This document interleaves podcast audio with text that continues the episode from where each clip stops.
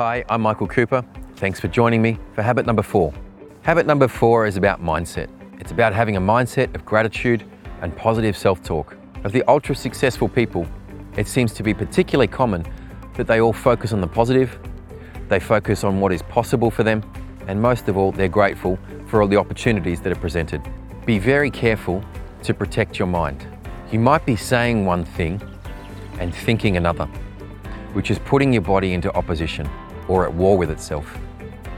So, what I mean by this is you might be saying, I am abundant, I am wonderful, I'm unstoppable, but your emotions may be fear driven, and this is ultimately putting you in conflict. See, your thoughts are the language of your brain, and feelings are the language of your body.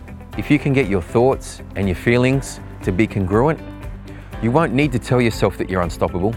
You'll know it in your core, and so will everyone else around you. So, how can you operate from a space of gratitude? It takes practice and patience and perseverance. When I first learnt the art of gratitude and practicing gratitude, I would walk along the beach and I would imagine everything that I was happy about or grateful for in my life. Now, it wasn't too hard. I was walking along the beach. I'd simply look at the ocean and see how amazing it was and how blessed I was to be able to walk along the sand, the sand between my toes, and the oceans rolling in and see the birds flying. It was very hard not to be grateful.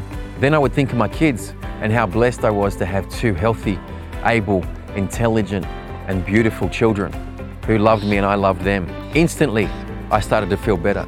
Instantly, I started to feel grateful, and I could see what else was amazing in my life.